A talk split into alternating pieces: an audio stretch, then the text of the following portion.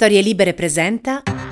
Buongiorno e ben trovati in questo nuovo appuntamento di Quarto Potere, la rassegna stampa di Storie Libere, lunedì 19 dicembre 2022, come sempre in voce Massimiliano Coccia, come sempre vedremo quello che ci riservano i quotidiani che troverete questa mattina in edicola.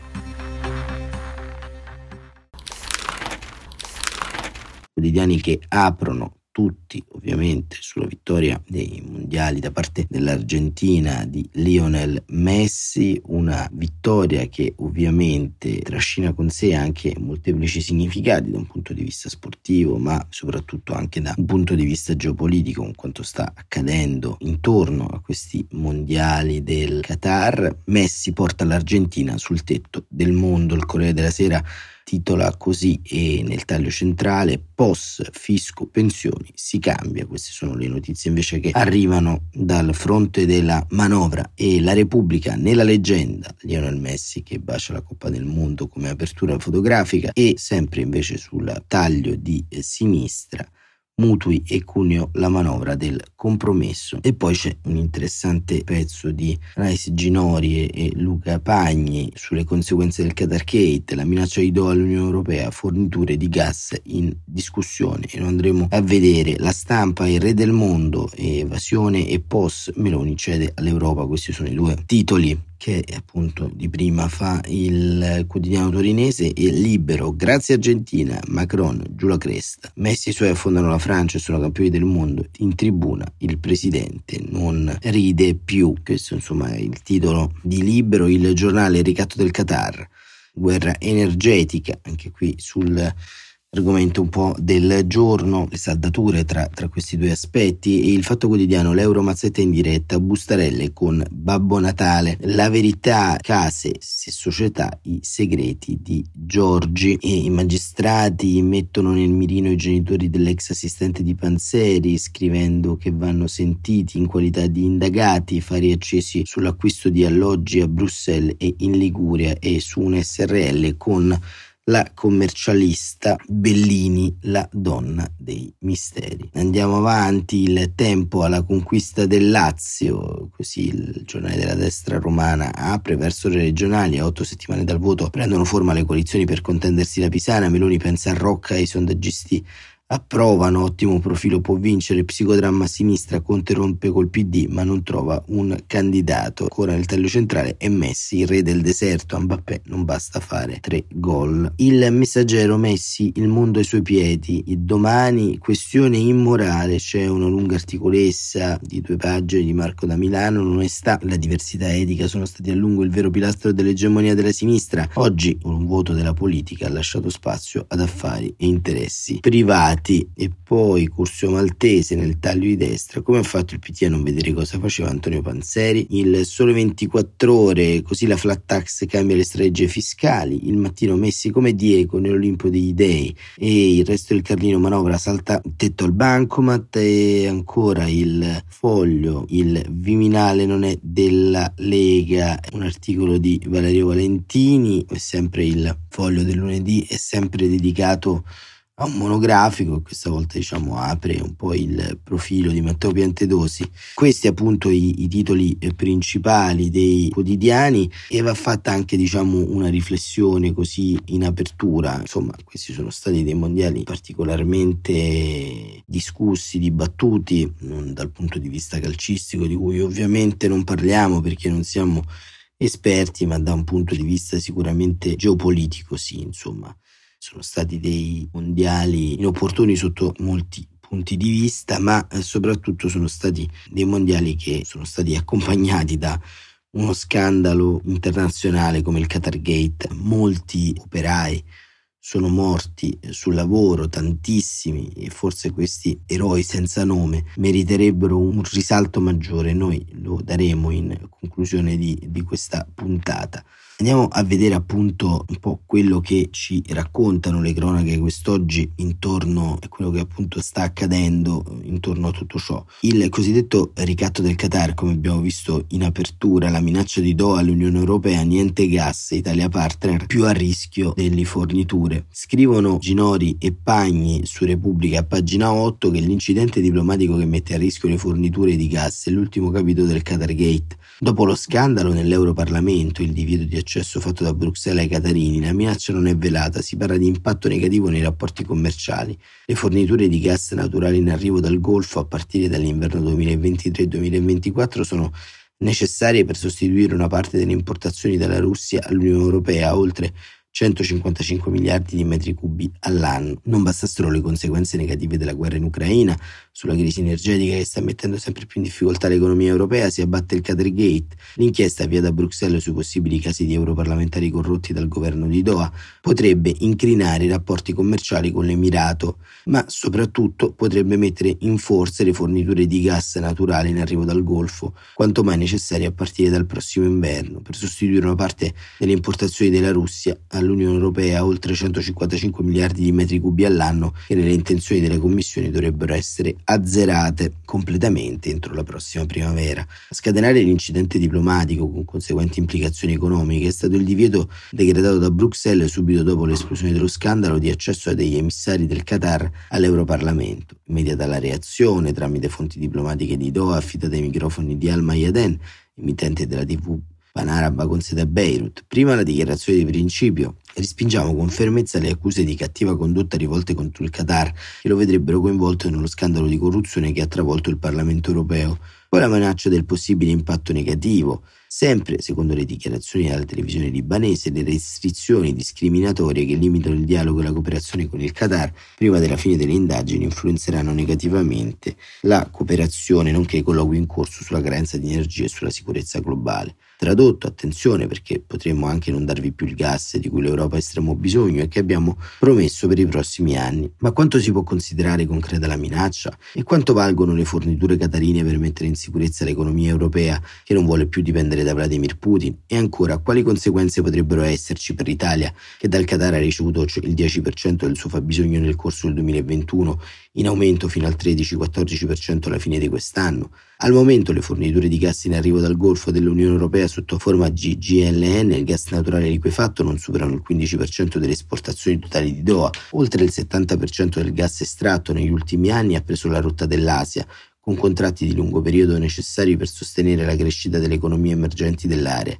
a partire dalla Cina, con cui a inizio del 2022 il Qatar ha chiuso un contratto di fornitura per 27 anni, il più lungo mai firmato prima ma per motivi di bilanciamento geopolitico. Ricordiamo che il paese arabo ospita la più grande base americana del mondo, il Qatar ha espresso la sua intenzione di aumentare i viaggi verso l'Europa, a maggior ragione dopo l'aggressione di Mosca all'Ucraina e non solo perché una società ha una grande occasione per rubare quote di mercato a Gazprom, il colosso energetico del Cremlino che fino all'anno scorso ha garantito gas a basso prezzo ai paesi dell'Unione Europea. Ma non è solo un'intenzione, scrivono Ginori e Pagni, come dimostra il contratto di 15 anni appena sottoscritto con la Germania per forniture di 2,8 miliardi di metri cubi all'anno. Potrebbe sembrare poca cosa, visto che il fabbisogno tedesco si aggira intorno ai 55 miliardi di anni, ma non è che un primo passo in attesa che la Germania potenzi le sue infrastrutture. Berlino inaugurerà i suoi primi due rigassificatori offshore sul Baltico alla fine del gennaio e il GNL Catarino arriverà solo a partire dal 2026, quando entrerà in servizio anche il grande impianto a terra per il trattamento del gas liquefatto. La materia prima non manca perché il Qatar ha annunciato che vuole aumentare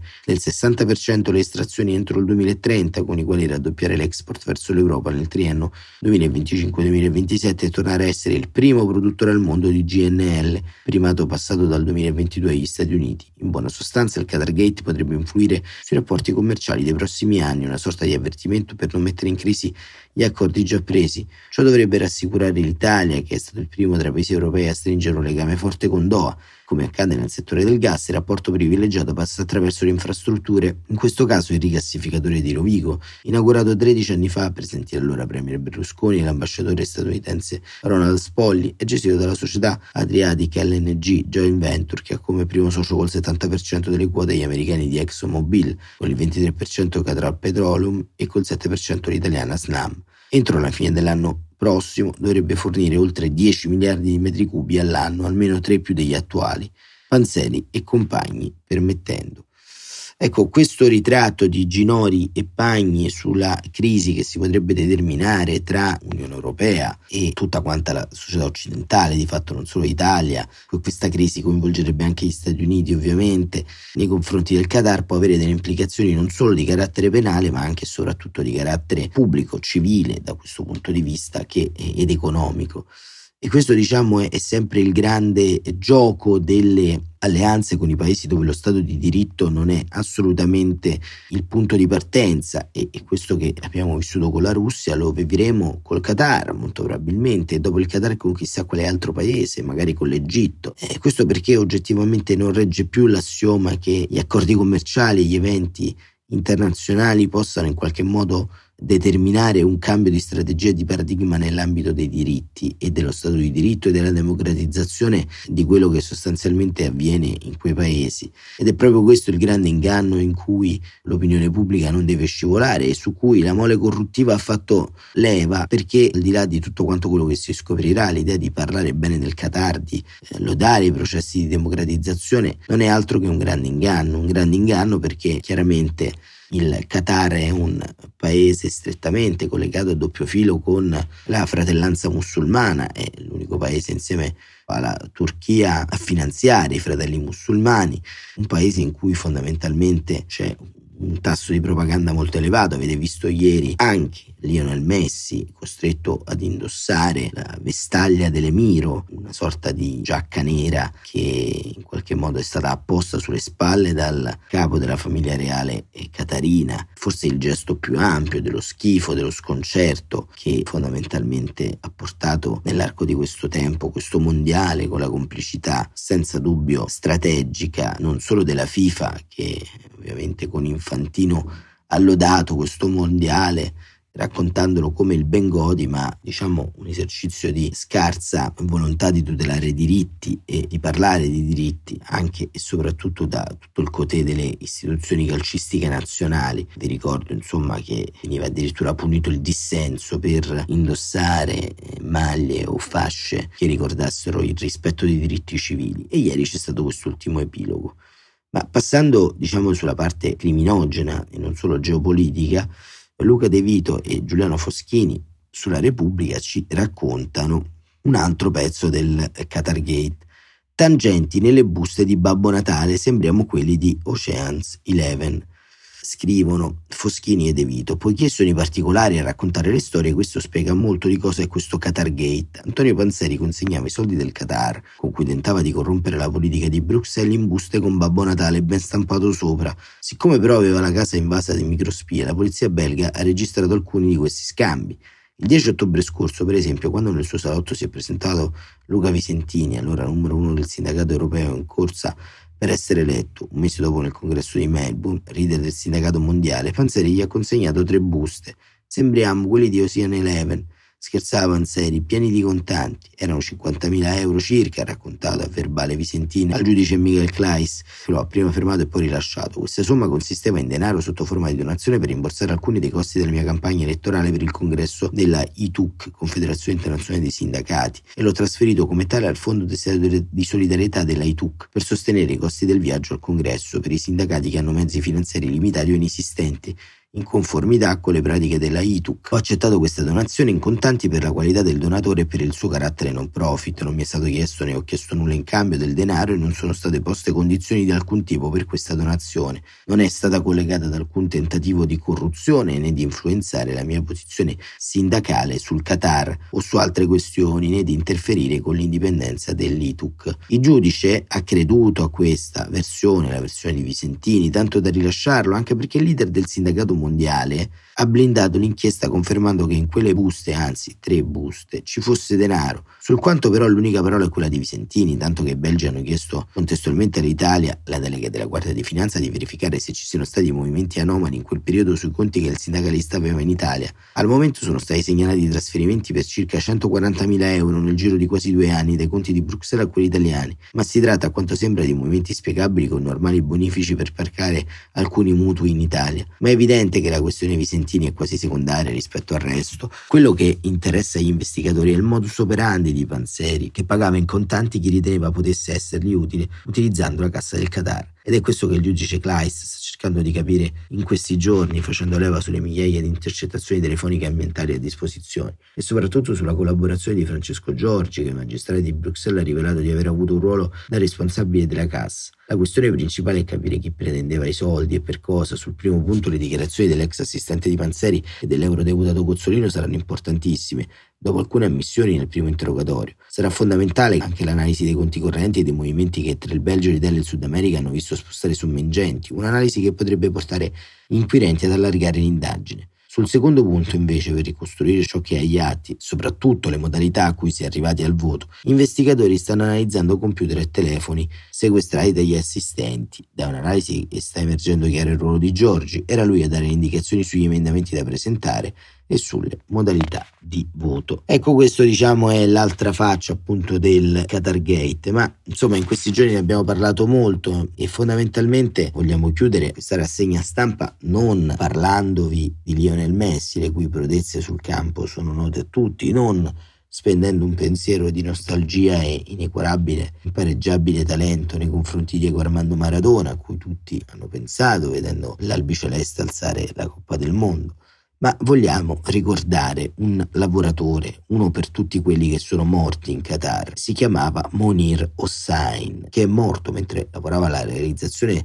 dello stadio di Doha, dove ieri si è celebrata la finale, è rimasto folgorato da una scarica elettrica per un cavo scoperto mentre tirava su una parete. Monir è morto nel 2020, era nato nel 1988 e ha lasciato una moglie di 28 anni e due figli che ora vivono in Bangladesh perché Monir fa parte di quei migranti che da tanti paesi dell'Asia sono arrivati in Qatar per cercare fortuna, ma appunto la moglie e i due figli vengono aiutati dalla famiglia, dai vicini di casa perché nessuna assicurazione ha coperto la sua morte, nessun risarcimento è stato elargito alla famiglia. Sono tante, molte le storie di lavoratori come Monir Hossain, morti per costruire gli stadi e le infrastrutture che hanno permesso di svolgere il mondiale di calcio. Una documentazione approfondita la trovate sul sito Cards of Qatar, ma al di là diciamo dei tanti nomi rimane il fatto che questo mondiale e che i grandi eventi in generale non possono essere più organizzati così, non possono più essere organizzati dimenticando lo Stato di diritto, i diritti dei lavoratori, dimenticando fondamentalmente che il calcio è parte di un sistema globale. E quindi quello che verrebbe da dire, vedendo tutto quanto quello che abbiamo raccontato in questi giorni, vedendo tutto quanto quello che c'è dietro questo mondiale, di tenervelo la prossima volta questo mondiale, di tenervi anche quel pallone che rotola e di restituirci magari la magia e il sogno di quel pallone che avevamo quando eravamo bambini, quando tutto ci sembrava pulito e quando anche lo sport aveva un significato differente, non per nostalgia, ma per etica, non per disprezzo nei confronti di altri paesi, ma per volontà che tutti i paesi si dotino degli stessi strumenti per garantire libertà e diritti. Quarto Potere torna domani mattina, come sempre alle 7.45. Grazie davvero per essere stati con noi e a presto risentirci.